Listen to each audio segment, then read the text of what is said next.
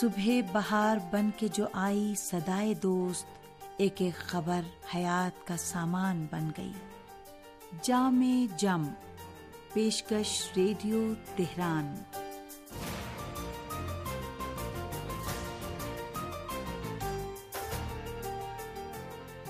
عزیز سامعین، محمد و علیہ محمد پر درود و سلام، آپ کی صحت و سلامتی۔ اور ایک اچھے دن کی دعا کے ساتھ دینی و اخلاقی معلومات پر مشتمل آپ کا پسندیدہ پروگرام جامع جم لے کر حاضر ہیں، حسین اختر کا سلام قبول کیجیے۔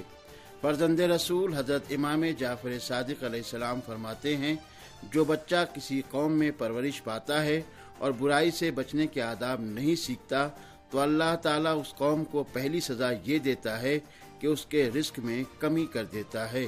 سنتے رہیے جامع جم۔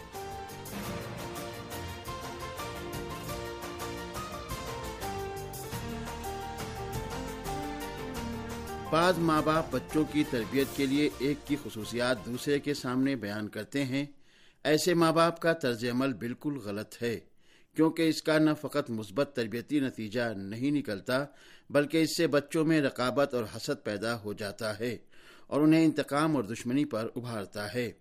اور کبھی کبھی بچے خود بھی ایسی باتوں کا اظہار کرتے ہیں۔ علامہ حسن تبرسی اپنی کتاب مکارم اخلاق میں کتاب المحاسن سے فرزند رسول، حضرت امام جعفر صادق علیہ السلام کا یہ فرمان نقل کرتے ہیں کہ آپ نے فرمایا، چھ سال تک بچے کو گلے سے لگا کر رکھو، چھ سال تک اسے قرآن کریم کی تعلیم دو اور سات سال تک اسے اپنے ساتھ چمٹا کر آداب سکھاؤ۔ اور اگر وہ قبول کر کے سالے بن جائے تو ٹھیک ہے، ورنہ اسے چھوڑ دو۔ اسی طرح بچے کی رہنمائی میں اسراف سے کام نہیں لینا چاہیے اور ایسے تربیتی اسلوب کو اپنانا چاہیے کہ جس کا سرچشمہ ثواب و عقاب ہو۔ چنانچہ ام معصومین علیہ السلام نے غضب کے ساتھ تربیت کرنے سے منع فرمایا ہے۔ امیر المومنین حضرت علی علیہ السلام فرماتے ہیں، غضب کے ساتھ کوئی ادب نہیں ہے۔ اس کی وجہ یہ ہے کہ غضب ایسی حالت ہے جو عقل کے بجائے جذبات کو بھڑکاتی ہے اور اس کی وجہ سے تربیتی عمل کے مطلوبہ ثمرات حاصل نہیں ہوتے، بلکہ اس کے لیے اسے صبر، انتظار اور عمدہ علاج کی ضرورت ہوتی ہے کہ جس کی دیرینہ بیماریوں کے لیے ضرورت ہوتی ہے۔ بس بچہ مسلسل عقلی رہنمائیوں کا نیاز مند ہے اور یہ غضب اور جذبات سے حاصل نہیں ہوتی۔ اور اس طرح تربیتی عمل بھی اپنے مطلوبہ اہداف کو کھو دیتا ہے اور یہ ایسے ہی ہے جیسے ٹھنڈے لوہے کو کوٹنا۔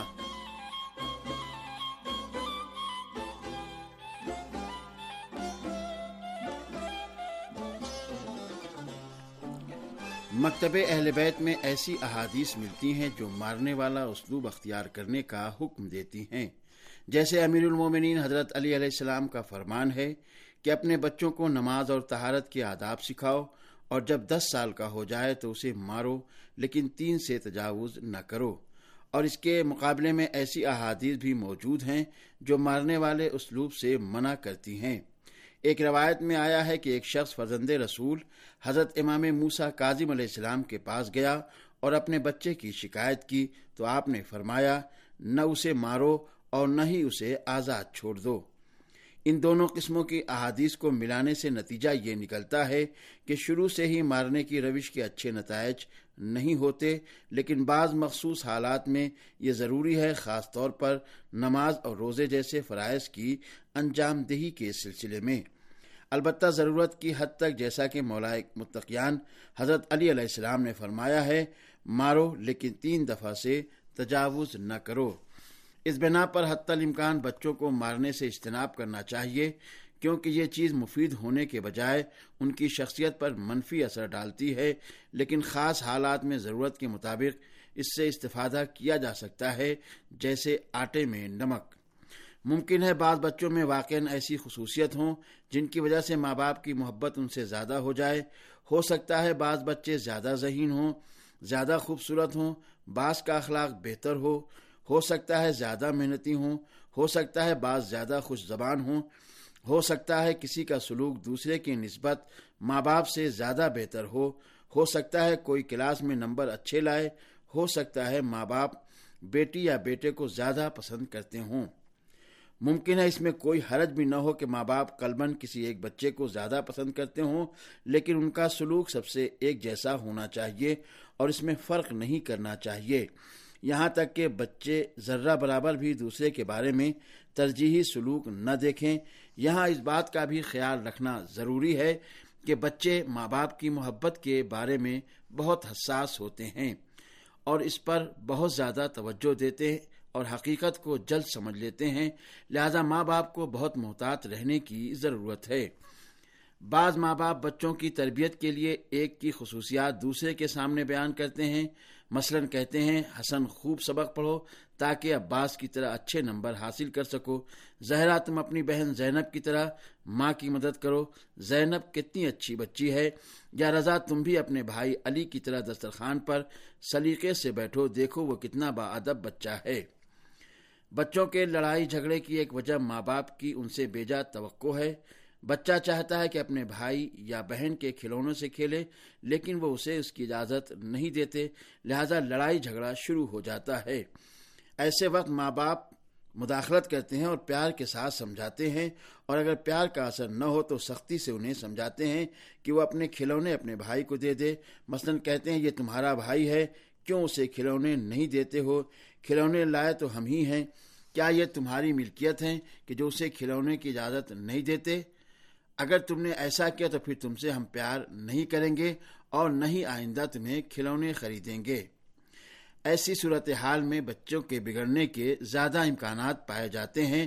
لہذا ماں باپ کا فریضہ ہے کہ بچوں کو پیار، محبت اور سلیقے سے سمجھائیں تاکہ بچے کے ذہن میں غلط اور صحیح فکر جو ہے اجاگر ہو جائے۔ اور سامعین، اب پیش ہے ایک سامع کا خط۔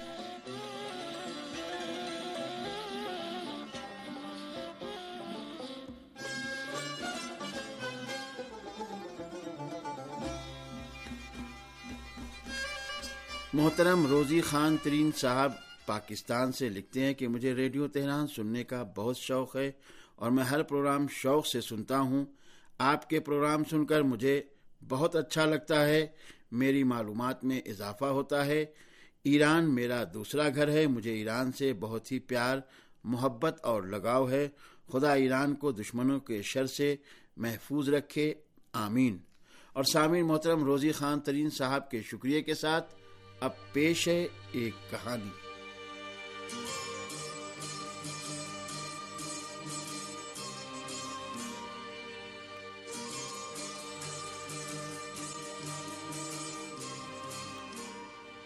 عباسی حکمراں منصور کے حکم سے بیت المال کا دروازہ کھولا گیا اور مسلمانوں کو ان کا حق دیا جانے لگا۔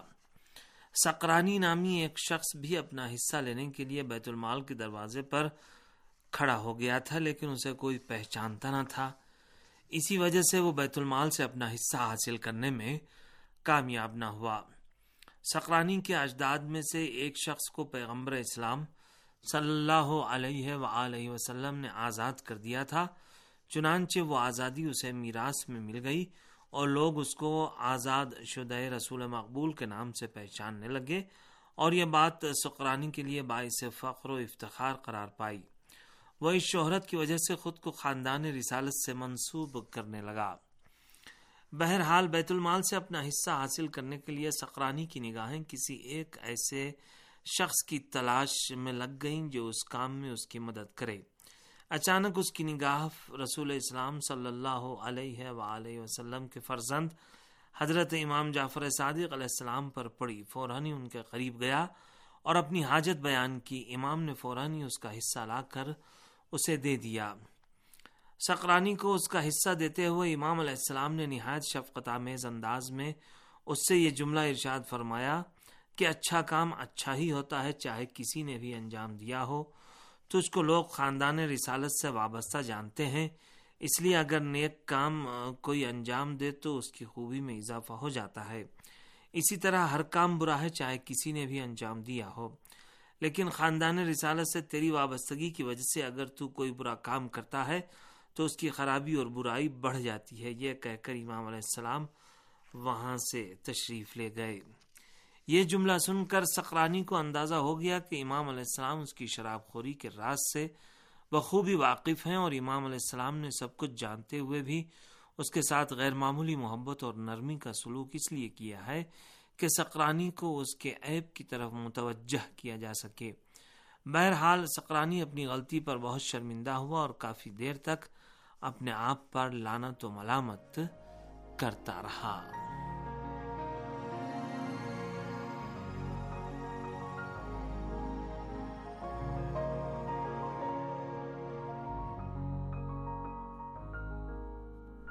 سامعین، اسی کے ساتھ پروگرام جامع جم اپنے اختتام کو پہنچا۔ اجازت دیجیے خدا حافظ۔